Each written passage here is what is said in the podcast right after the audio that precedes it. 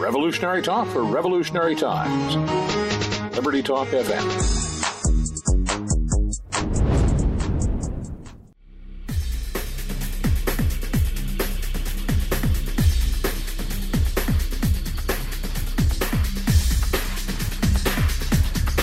Good morning. Welcome to Medicine on Call. I hope everybody had a wonderful Thanksgiving. Um, today I'd like to talk about the fallout from Obamacare. There's a lot of talk about how many people are covered, uh, have insurance, or getting subsidies from the government to buy an unaffordable product, but not a lot of time is spent on the actual um, infrastructure of our healthcare system.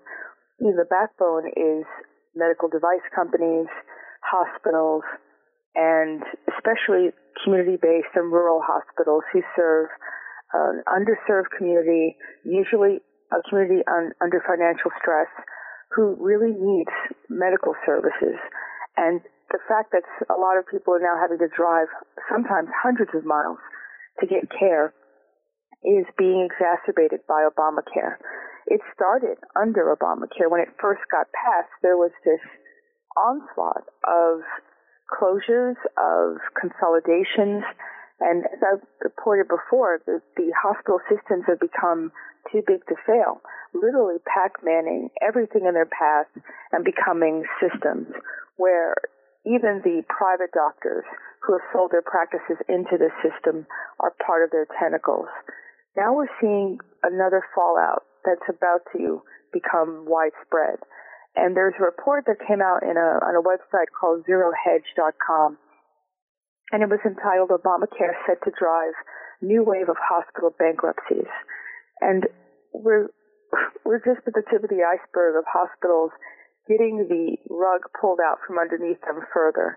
I've talked to you, Dave, in the, in the past about how the government has a pot of money for hospitals to access to pay for people who don't have insurance. Well, under the Affordable Care Act, that safety net is going to be pulled away with the mindset that Congress considered Obamacare to be the end all be all, and there was a feeling that because of Obamacare, people would, everybody would buy insurance, and there would be no um, people no longer covered or, or going without health insurance. And there was a poison pill in Obamacare to pull off, pull back, and rescind the subsidies paid to hospitals for indigent patients. That is about to take effect. I think they've kicked the football down the road a few times where they've delayed it, but it's now about to go into effect in full force, which will mean that hospitals across the country will no longer have a secondary pot of money that the government's been paying them. And let's put it, let's, let's pay, you know, put it a different way. Hospitals have been crying poor, jacking up the price on everybody else because they were saying that it was going to cover the non-insured, indigent, when in actuality they were getting money from the government the whole time to cover the indigent. So basically double dipping, double billing, and robbing people who did have health sh- health um, insurance coverage. Now that that that uh, safety net's going to be pulled away, and what we're going to be leaving is left with are hospitals who are going to have to close. And these aren't the big, you know, uh, city hospitals that have buku money, getting research grants money, all that sort of thing. It's going to be the ones that are actually helping the people who need the help, the rural hospitals, the hospitals and communities that aren't, uh, you know, who are financially strapped. And that's going to further put strain on a system. I think even the doctors in these hospital systems have finally reached the breaking point where their compensation, even though they're hospital employed, they're working well beyond what they're compensated and they're start to, starting to balk as well. So the system has been gamed. It's been rigged to squeeze the juice out of both the doctor and the patient and now it's coming to an end. And what are they going to be left with? Where are these people going to go if they get into a car accident or they have cancer or they have congestive, congestive heart failure and they don't have the means to travel to a big city hospital? What's going to happen to these guys? And nobody thinks about the long-term effect. They just want an instant gratification and to see that they are winning or to change the system so they can have a socialized medical system at all costs. And this is what we're going to, you know, we reap what we sow on this. And those folks who said that Obamacare was going to help people who were poor and people who didn't have access, obviously didn't read the bill or didn't know what they were talking about or couldn't give a darn about the outcome. And I thought people should know this because this is a bigger picture. We're seeing this with Amazon now. I've never seen one company. I thought Google was bad, but Amazon it takes it to a whole new level. They're encroaching into pharmaceuticals, groceries. They're everywhere, and they're not just getting regular customers. The government is subsidizing them. A dollar and about a dollar and forty of every package that's shipped by Amazon is paid for by us, the taxpayer. Why does a billion or trillion dollar, whatever they are, company need to have uh, subsidies to mail the packages? It's absolutely outrageous. They're getting a leg up on everybody else. And the brick and mortar um, companies are the ones that are real companies on the internet, small mom and pops, are having to compete against this, and they can't. So this is this is fascism 101, where the government public private partnership is actually destroying free competition. And we need to stand up and know about it and make conscious choices. Because if we don't, we're only going to have one game left in town. You've seen it with the banks, right? You've seen it with hospitals now and the healthcare system. You've seen it for a long time in big business, in media, in newspapers. Everything's doing the same thing where they're consolidating, where there's one parent company owning all these other fronts. But really, it's just a few players running the game. What do you think about that, Dave? You caught me off guard. As a matter of fact, you caught me off guard with that. What do I think? Uh, yeah. quite frankly, until we wake up and start raising Cain as patients, um, and there are some organizations that are working towards uh, uh, advocacy of, of, patient care and relationship with doctors. Until we wake up and start pushing, it's just going to get deeper and deeper. And uh, I, as you know, I just came back from uh, Europe, and and uh, I asked some of the people in England what they think of their socialized medicine and mm-hmm. um, and th- this is where we're headed if things were to work out with Pelosi to get her way or whatever, and Schumer. But they hate it. They, you know, it, it's well, we, you know, I say they hate it. The biggest response is, well, we've learned to accept it. You know, That's once not you, a wave. Yeah, once you accept something then you're enslaved to whatever you've accepted, in my opinion. And that's that's no, where we're headed with this. And it's crazy. Well, it's interesting. It, it's been painted and under the guise of, you know, medical services are a right. You, you know, you're supposed to give whatever the patient asks for. It was just a ploy to get people sucked into the system because everybody wants a freebie. Everybody wants a good deal. Mm-hmm. And what they don't understand is that you get what you pay for. This is not a system where doctors are going to be able to give you everything you want. They are actually being held hostage by a system of regulations, of um, new rules that come out daily from the you know, CMS, Medicaid, Medicare.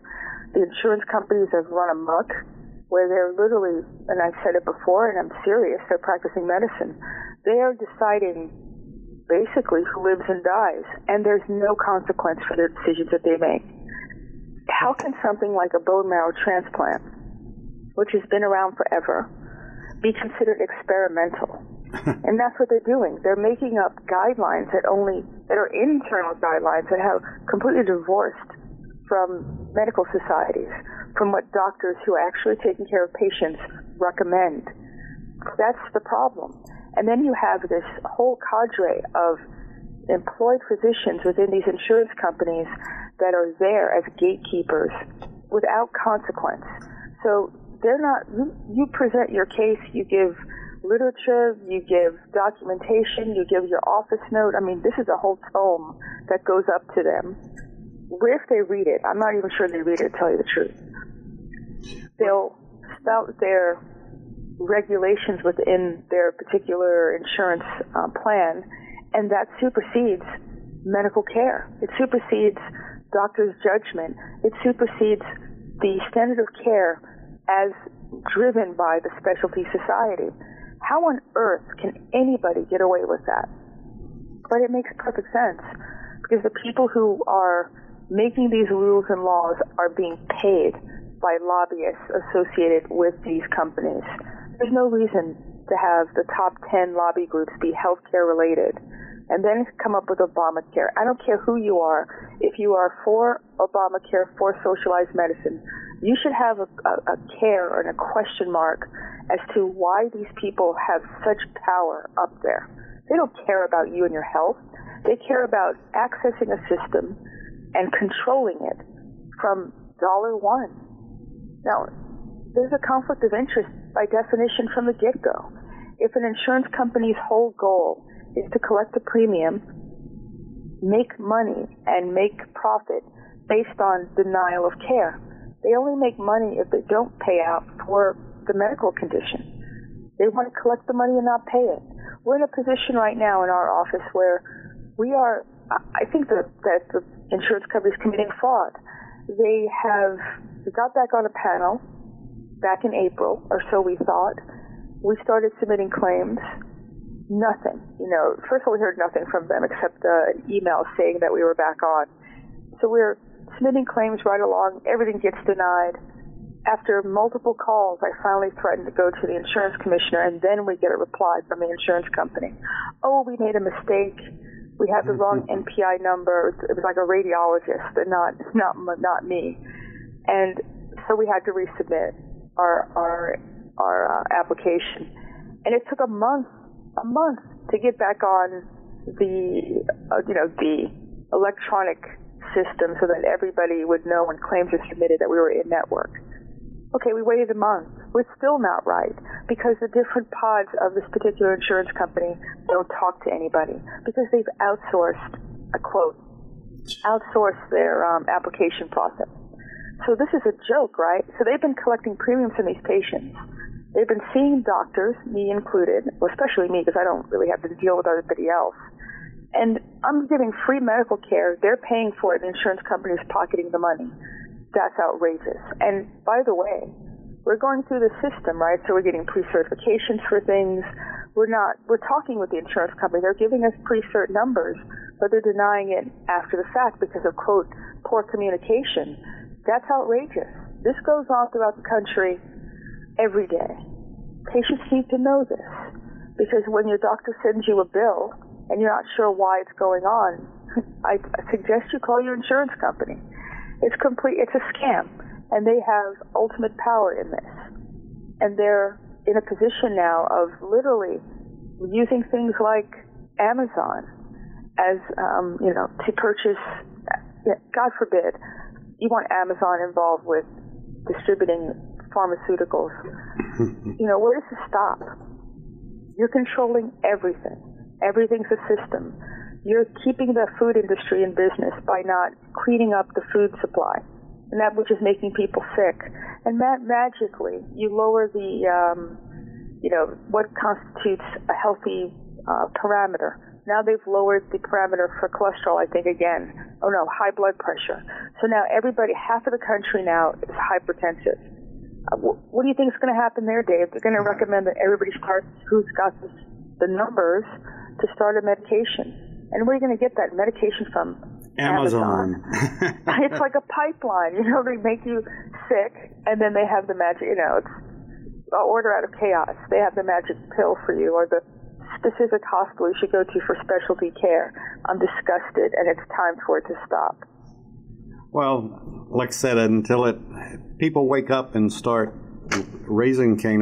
You know, it, it, you you said a minute ago, everybody wants something for nothing. Well who yeah. was the person that said you don't get any, nothing in life is free? There's a price to pay. And, you know, if I have a choice, I'd rather have good medical care by experts and I'll pay for it as opposed to getting it free from your local witch doctor or something, you know? I, or or better yet, the urgent care in Walmart. Yeah.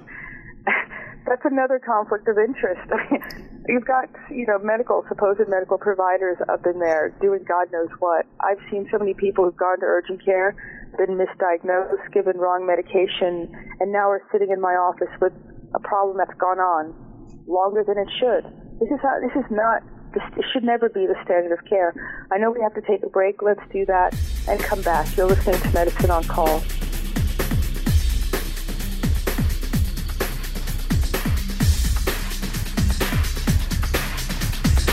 Welcome back to Medicine on Call.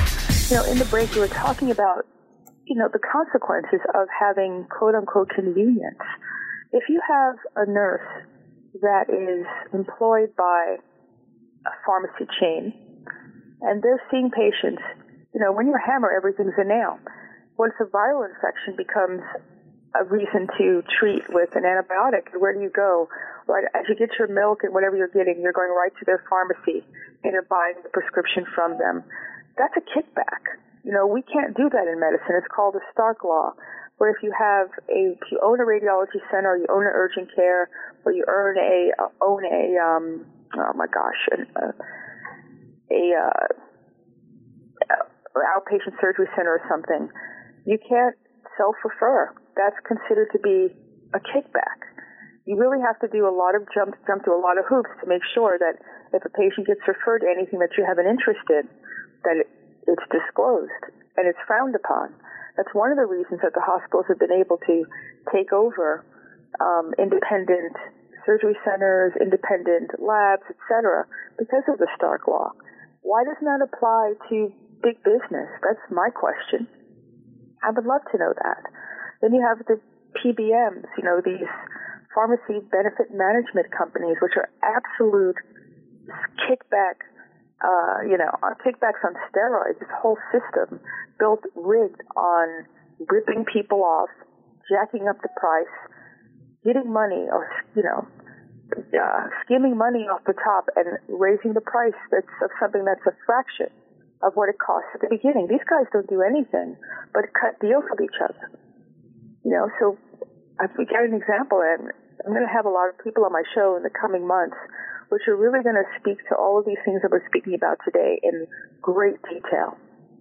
And you're going to learn from the bottom up exactly how the system is broken and the fact that they've used patient dissatisfaction to double down on the very things that are causing everybody to pay more while they tell you that they love you and they're helping you. They could care less. It's not about socialized medicine. It's about the gravy train, which they want to keep going and actually institutionalize and and make it such that there will be no competition. And there's nothing you're going to be able to do about it. If they have their way, it's not just socialized medicine, Dave.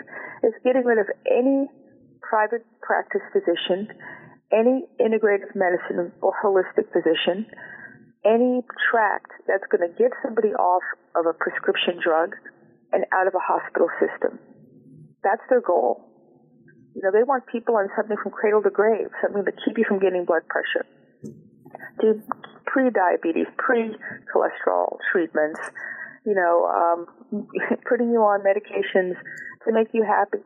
They wanted to put stuff in the blood, I'm sorry, in the uh, water supply like Lipitor and other medications to pre-treat people. This is the kind of system that we're dealing with. These people are not normal. It's not about freedom of choice. It's not about um, really educating the patient about their options. They don't want you to have an option. It's one size fits all, and it's command and control. Nobody's going to want to be in a system like that. If that's what free means, you should run to the as far away from it as you can possibly run. And the people who are sitting there telling you you're bad for questioning it, if it's so awesome, why don't they join the system? They can have that system all they want, and they can have it. They can join it and let everybody else who don't want to live like that have a choice. But that's not what our society is really being being pushed towards, is it? It's about do what you're told, don't question it, and if you do, there's going to be some bad consequence to pay.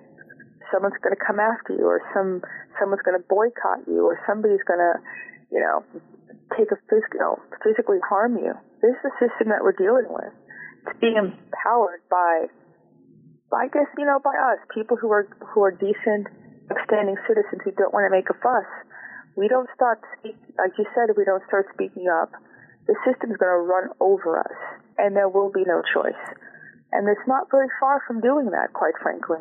The edu- medical education system has changed. The scope of practice of various healthcare providers in the system have changed. The nurses are now being uh, trained, and even those that don't want to. And there's been a lot of nurses who left the profession because they felt that they were being asked to expand their scope of practice, but they didn't feel comfortable with it. Doctor of nursing does not equal, and it's not the same thing as doctor of medicine. People need to understand that. It's not the same training. It's not the same mindset. It's a completely different ballgame. When we all do our jobs and we're all at the top of our game and working together, that's when the system works. When you start to piecemeal it and give people more responsibility and, and encroach into areas that they really don't know about, that's when you get into trouble and everything costs more. And for the most important thing, it's a patient cost. Misdiagnosis, uh, treatments you don't need, extra labs, CT scans that shouldn't be ordered, delayed diagnoses, and everything coming down to it's more money out of the patient's pocket. That's the that's the system. That's the, the bad part of the system. You may have convenience with the telemedicine or you know, doing everything online.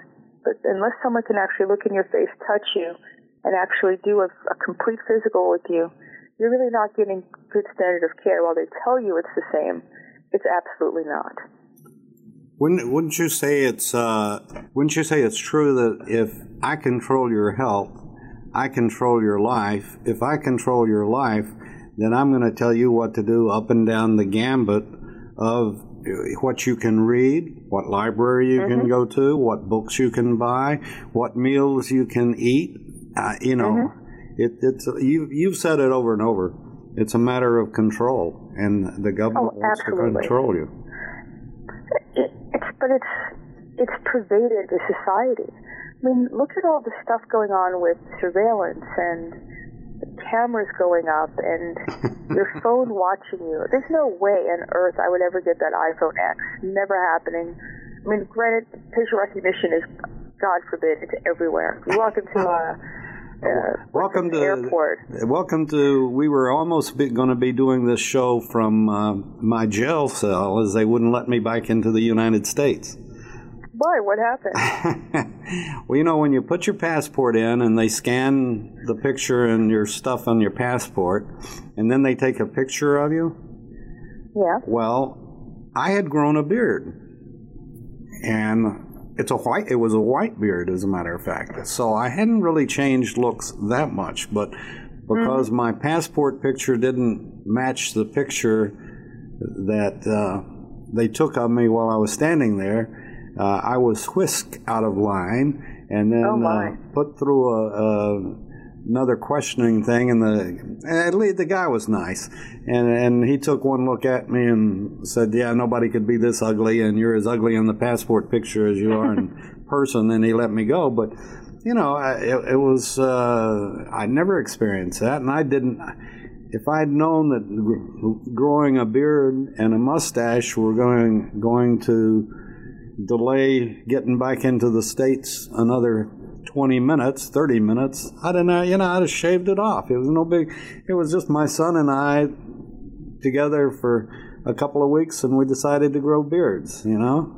And uh, so I, I, it made me look like a terrorist, obviously. well, this is laughable, honestly. I mean, you have all these cameras and everything up. If it really worked, why are people still getting mugged and carjacked and they can't find the people and people who are part of you know various terrorist organizations can put up videos that come that never come down. And all these things are supposed to protect you and your safety. Here we have Uber who had their database hacked and all personal information um, you know as usual out in the wind somewhere. Where's the protection and the safety in all this encryption and you know, all these hoops that you're jumping through. All you're doing really is giving your information voluntarily for them to create a picture, not even a snapshot anymore. an absolute recreation of you from your DNA to what you look like to your healthcare information, to your financial information, to what you say on Facebook and other social media platforms to get to know your mindset. This is not about your protection. It's about being able to manipulate you, knowing what you're going to do before you do, knowing how you think, or so they believe, knowing what you think before you do. I mean, this is, it's pretty obvious. Nothing in society has gotten safer. You certainly your personal information has never been protected. Hmm. And all these things they're asking you to do are just metadata. You are providing voluntary data. Every time you go on Facebook and just put in a picture, you know, of somebody that you know or yourself, your children taking, you know, selfies and loading it up on a cloud, you're just giving them more information about you. Is it really important to know for people to know where you are and what you're doing at all times in a day? Is it really? No. Does that make you really feel good about yourself? You know, or are you just playing along with this? When um, you go to the grocery store, and I won't mention names, but they uh, print out or they send them in the mail to you. This is here's a coupon for this, this, and this because you normally buy it. Yep. I, you know, to me, that's like somebody standing on my yard that I didn't invite. They have they have you know that's information that that's private. I don't want everybody to know I eat frosted flakes or you know Froot Loops. It, it's none of it's nobody else's business but mine. And if and I'm getting I'm getting sick and tired of of you know all of it, and and that's just the simple part of it. Like you said, uh, you know, I had a, I had a we had a doctor in here the other day that. Uh, HIPAA's about gone. And that was our protection as patients with our doctors. Mm-hmm. Would you agree to that? Oh, absolutely. Electronic medical record system is the worst thing that's happened to patient care. It's not about efficiency. I still get home at 9 o'clock at night. I still, if someone sends me a patient, I don't even know why they're sending the patient because there's no medical information that comes across. What does come across, though, is what medications the patient has ever been prescribed that automatically populates in the patient's chart. Before I even see them, it's in there. Now that's a problem. Suppose they got, there's an error, or they were taking the medication for something else other than what it's usually prescribed for. That doesn't populate in the, the information bar.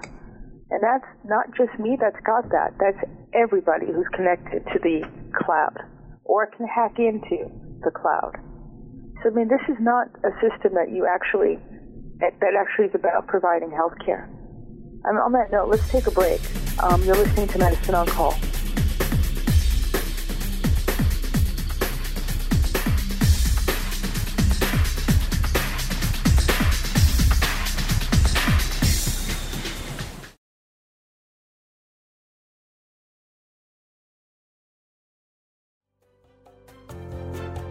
Health insurance was the promise of Obamacare. But for many, the government mandate caused more problems than it solved. This is Dr. Elaina George from Medicine on Call, and I want to tell you about a truly affordable alternative allowed under Obamacare Liberty HealthShare. Liberty HealthShare bypasses doctor and hospital panels, giving you the freedom to choose. And with a maximum of $500 out of pocket per person and 100% coverage up to $1 million per year per occurrence, you can rest assured knowing you and your family are protected. Coverage starts as low as $107 per month and also includes dental, vision, pharmacy, and holistic care. Liberty HealthShare puts you back in charge of your health. Visit them online at libertyoncall.org. Again, for a true affordable alternative to Obamacare, visit libertyoncall.org or call toll free 1 800 714 6993 today.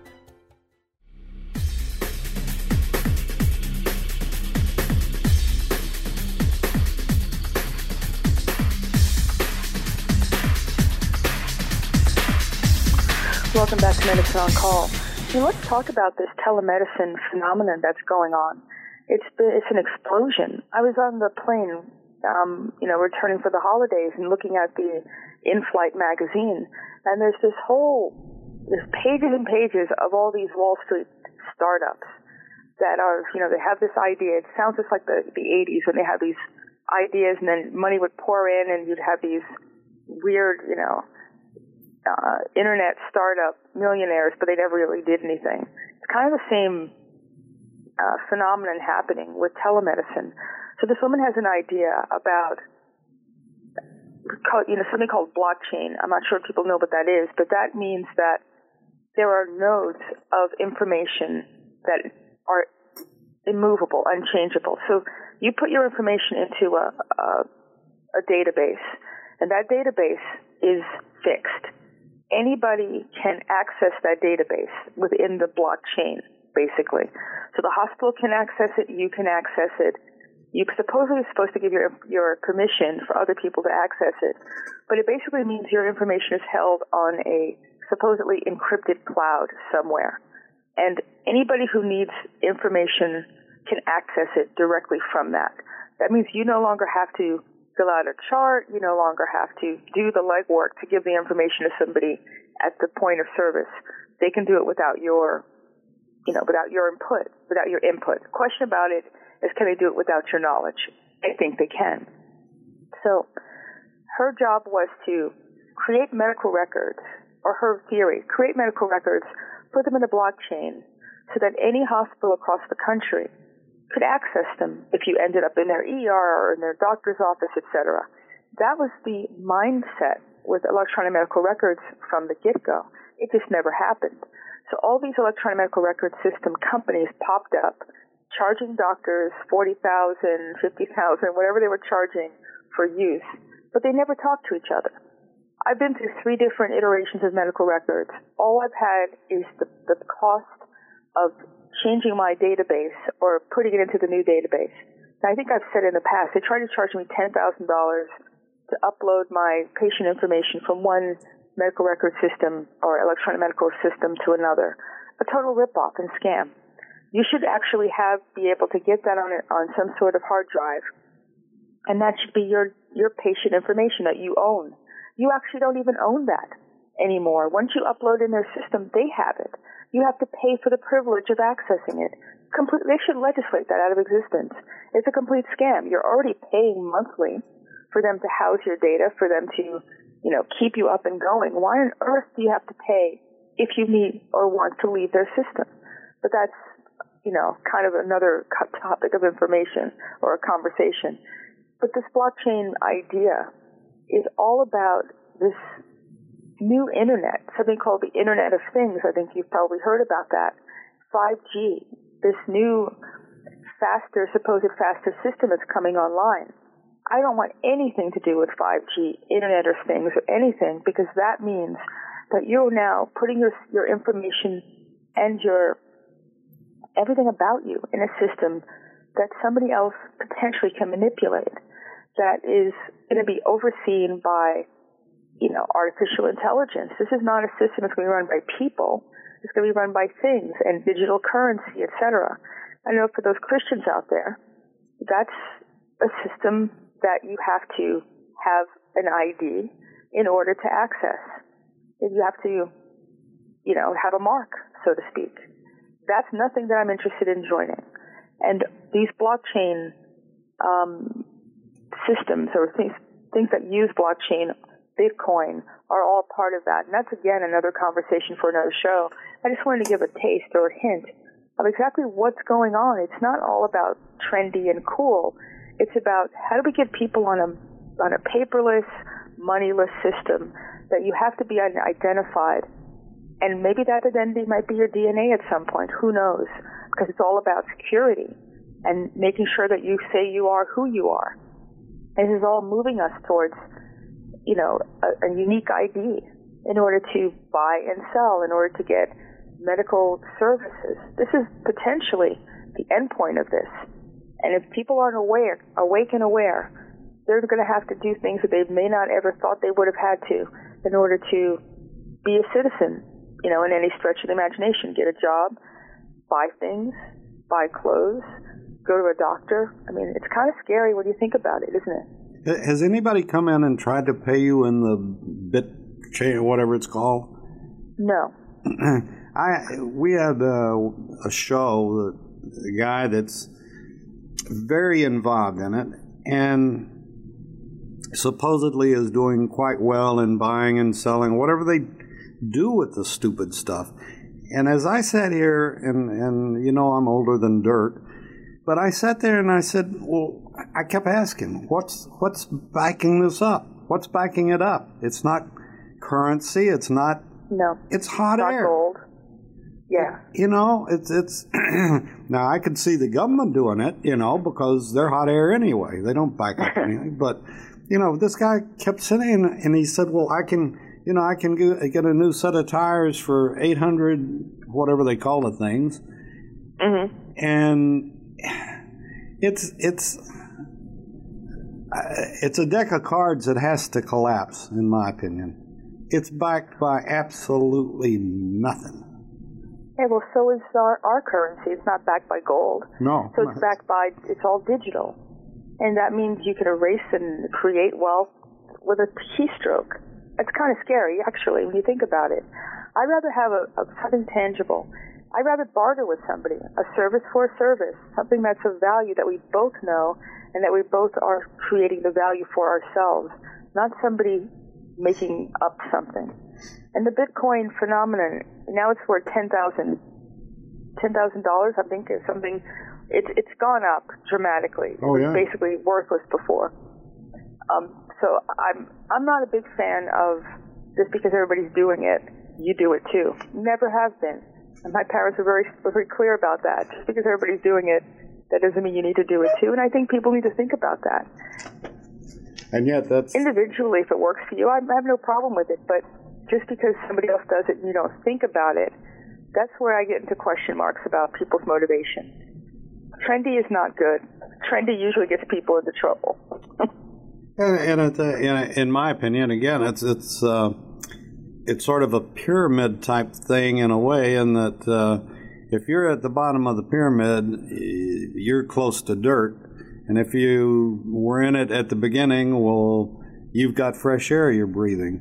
So, where do you want to be in this whole? I, I you won't be seeing me offering you bitcoins anytime soon. That's for sure. No, I agree. I mean, ultimately, if if um, what do you call? Uh, I think it's um. Hold on one second. If if um, what's the name of the um? If the banks are involved with it and want it, then you know it's got to be a joke, right? I think um, what's the name of the bank? I'm drawing a blank. Oh, Chase Manhattan. They're actually getting involved with Bitcoin, and if that's a problem, or if they're into it, then I have a question mark about it. they don't do anything that's not self-serving. Uh, you know, the whole the whole thing is just it withdraw your consent. If we're the ones that's propping up all of these things by by our purchases, by our our habits, we are actually just doing the bidding of, of a bigger picture. And ultimately, we have a few things that we control. One is what we put into our mouth. What is what we consume in terms of what we read and what we watch. And if we, these two things are empowering the system to work against us. I just ask people to think twice about what they're doing. Is it positive? Do you feel good about it? Is it, you know, making you more financially or emotionally secure? And if none of those things are happening, you need to take a step back and think about it. The, the key word there is is think. Mm. Are people really going to think? No, I don't. I mean, I hope they are. A lot of things are not as as uh, straightforward as they used to be. Congress is a perfect example. I think people, most people who are paying any attention to this, whether on the left side or the right side, must be asking questions about who is representing them up in Congress? What is going on up there? You know, why are they not doing the business of the people? They're so busy running their own fiefdoms, you know, being overlords to the people that work for them, voting in ways that are completely counter to what is in the best interest of their people that they're supposedly representing. I think a lot of people are now questioning that. I certainly am. If people are spending taxpayer money to hide their indiscretions, they should be removed, if not arrested, for fraud. Hopefully, that's going to be a conversation that people start having at some point. I would certainly like to see it happen. Um, I would but, too. But whether it does or not uh, may be a entirely different thing. I it's uh, I, I I have a hard time, and I guess again, uh, maybe it's age, maybe it's just my mentality, but um, I have a hard time accepting anything today at face value and mm. walking through airports. I, I couldn't imagine as a kid. I, I might have liked it as a kid, but I can't imagine as a kid ever walking through any place that you would see men standing there, either police or military, with machine guns. And this is for your safety? And it's mm-hmm. like we're being pulled in, you know, like, like I said earlier, if the government controls your health, they control everything else about you. And um, it's going to get to the point, I think, that uh, uh, you'll be denied access to uh, entering the United States because of health, like it used to be many, many years ago. But at the same time, it'll be even a different form of it. The whole thing is just uh, who are these people that we've elected to control our tomorrows? Well, you have a bunch of people who are getting their money from corporate interests. It's all about, I mean, I was told basically, it's all about the next election and, and positioning yourself with enough um, campaign war chest to run a campaign. That's what they do. And it's the pages and the aides that are actually writing the legislation. And they have these front people, these Congress people, who basically try to go out and sell it. They don't even read the stuff, Dave you know, it's it's all about positioning and one upping, and it's a it's a complete joke. I mean, of a majority of the Congress people up there are committing some sort of fraud in some way, and I say that, you know, not with not tongue in cheek. I'm serious. Either they are run by lobbyists, and they're literally just crafting legislation because they, they're in the ear of these people, or they have their ear, I should say Mm-hmm. Or, you know, they've, there's all sorts of things that have come out about how they've run their campaigns, committing fraud. We know that they've a whole treasure trove of impropriety up there. Remember the page scandal back, I guess in the 90s, with the pages being, you know, assaulted by various Congress people? Oh, yeah. And they I shut down the well. page system. Well, that now, I guess, moved to their aides and the people who come up there. If I had a child, there's no way on earth I would want them working for any congressman woman, anybody up there. I mean, these are 18, 19, 20 year olds, you know, people who are really going up there with good intentions, and they come out, if they do come out damaged, who, this is the tip of the iceberg. I'm, con- I'm convinced there's going to be plenty, plenty more people coming out of the woodwork on both sides because it's all about power and people who want to access that power and, and putting themselves in, at the mercy of people who promise them things this is how Hollywood works. This is how Congress works.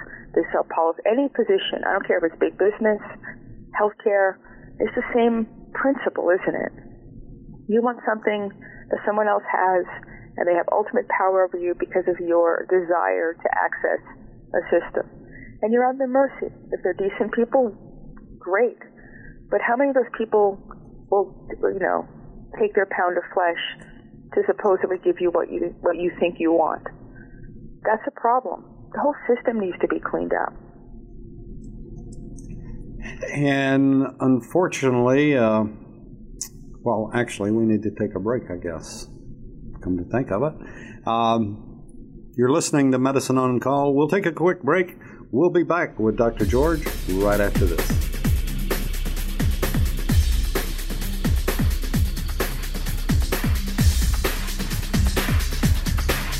Welcome back to Medicine on Call. This is not designed, the show is not designed to make you feel like there's like you're powerless. It's actually the opposite. Knowledge is power. And knowing that the system has been you know, the healthcare system had its problems before all this stuff happened. But this is a whole other level because you've actually had an insertion of Wall Street, of banking, of all sorts of outside players into the last, in their mindset, gravy train that is out there. But what Obamacare did is put the government muscle and money behind the healthcare system in earnest. And then it outsourced various parts of the healthcare delivery system to corporate interest. It's really sick. While they while they had the audacity to tell us by doing that it was going to make it accessible and cheap for everybody, when in actuality it's done the absolute opposite. It's disrupted the delivery of healthcare. You have doctors leaving. You have the training of physicians change so that they don't even think about the patient as an individual anymore. It's a, it's a cost center. It's a cost. If you've lived a good life, you should unplug because it's not worth the good of the many outweigh the needs of the few. These are the mindsets now. Hippocratic oath changing or not even being, you know, given in certain medical schools. That's what makes us different than any other professional. That are we take an oath to have the of the, the good of the patient outweigh our good or our need as physicians. That's really, really very important. We can't take money from a patient over in excess of what our value is. We can't gouge people. We can't sleep with patients. We can't commit, uh, you know, or help people commit suicide. We know all the fiduciary responsibility is to the patient, not to ourselves. These are different codes of ethics than a lot of other professionals, let's face it. And they've systematically removed that or damaged it or somehow taught us or, are beginning to teach doctors that what you want to do for your patient is counter to the good of the system, which is completely ridiculous. Our whole purpose as physicians is to be the advocate for the patient. And they're trying to tell us that our fiduciary responsibility is to a system that's about cost control, about, you know, equality of access. What does that even mean? If someone's homeless and need a CT scan, they should get it. Period. That's how it used to be. Those people now are, first they were shipped off to different hospitals. You know, there was a lot of, you know, revolving door kind of medicine that was practiced for people without money. Now the same thing's happening, but it's not just the indigent. It's people who are working class people are middle class. Anybody with an insurance card are getting the same you know, standard of care as someone who potentially has no means. But they're putting this in a position where if you have health insurance, then you have access. But in actuality, it's not true because you can't afford it. You can't afford the deductibles. Or even if you have a deductible, they're denying you after the fact because it's experimental or not necessary. Which part of this game don't people get? putting people on TV screaming for health care as if it's the end all be all, you know, it's it's window dressing, it's kabuki theater. These people don't even know what they're asking for. And they, if they looked at the system, they wouldn't be happy with what they were screaming about. It's our position and our job as physicians now to actually educate people, to let them know it's cheaper to actually see a physician that's independent than it is to go to a doctor who's employed by a hospital. It's cheaper to, and I say it every week, please start paying attention if you haven't. It's cheaper to go to a direct primary care doctor who owns their lab, who has radiology um, available services in their office. You know, you need a chest x-ray, so we even have a CT scan. Keeping it all in-house, where the prices are transparent, far outweighs and is far superior to this black box that people go into. They don't know what the cost is until they have the service done. They don't know what a facility fee is until they get socked with it. They are now the ERs have become cash cows where they don't even treat you unless you have a heart attack or stroke. Anything less than that, you're going to be, you know, treated as an outpatient, given a uh, appointment for a clinic, or basically even thrown out. Go see your own private doctor without an appointment. This is what's going on. They charge you three or four hundred, maybe more, for them looking at you. You know, this is not healthcare. This is what people want to pay for. I don't. And the only way that we break this system is not Congress. I can't say it enough. It's us. Do your due diligence. If you listen to my show, you should know that there's plenty of resources. Association of Independent Doctors, um, Association, I'm sorry, American Association of um, uh, Physicians and Surgeons. You've got, gosh, um, Surgery Center of Oklahoma. You've got patient, I said patient PPP. I can't remember what it's called now. Patient Physicians Partnership. It's on Facebook. Everybody's got. There's so many different aspects of doctors now that have now woken up, awakened, and are now providing access and information. There's no reason to fall through a crack anymore. Even if you have health insurance and you can't afford it, you can do supplemental policies like AFLAC. I mean, I can't tell you all these, you know, Liberty Health Share or MediShare or MediBid or Samaritan. I mean, there's all these things that you can access that is going to give you access to health care without you having to run this gauntlet, without having to give up your private information, without having to pay for getting nothing except screwed. it's not worth it, guys. There's another way. Thank goodness the executive order has already been written and signed that you cannot be dinged for not carrying health insurance. That was signed, what, in February, April, February, March. It's a long time now. So we were in the middle of, uh, I guess, open enrollment for Obamacare, or whatever nonsense they want to try to pull on us now. I think the average um, increase in the premium is 113 percent. Good luck paying an 800, 900, 2,000 dollar premium and then having another 7,500 on top of that. Or do you want to pay 199 dollars a month? 450 for a family, with a total of $500 out of pocket per individual to get quality health care anywhere in the country. It's kind of a no-brainer when you think about that. LibertyOnCall.org, one one avenue. You know, if you go to, um, let me see, let me give you tell some telephone numbers, some actual information that you can actually use.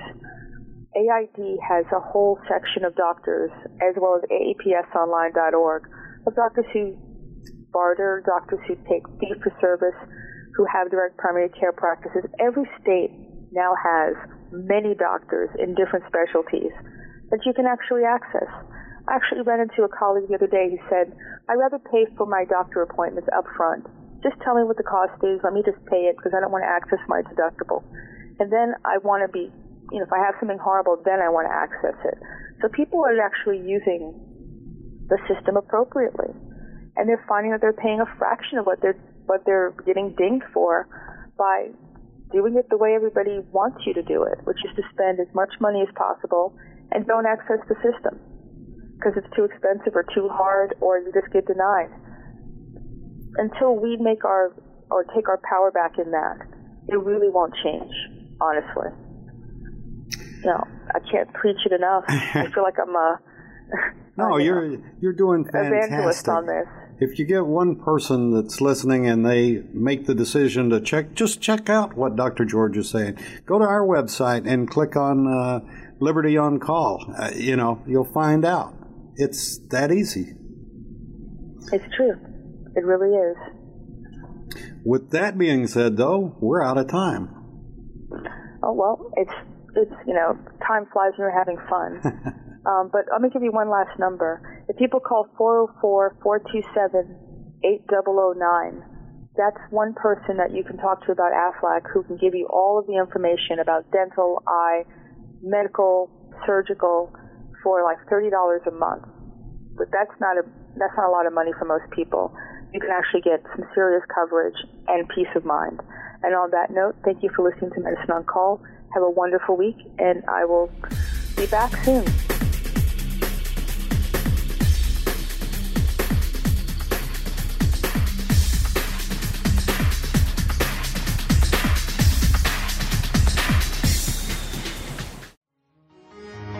Revolutionary talk for revolutionary times.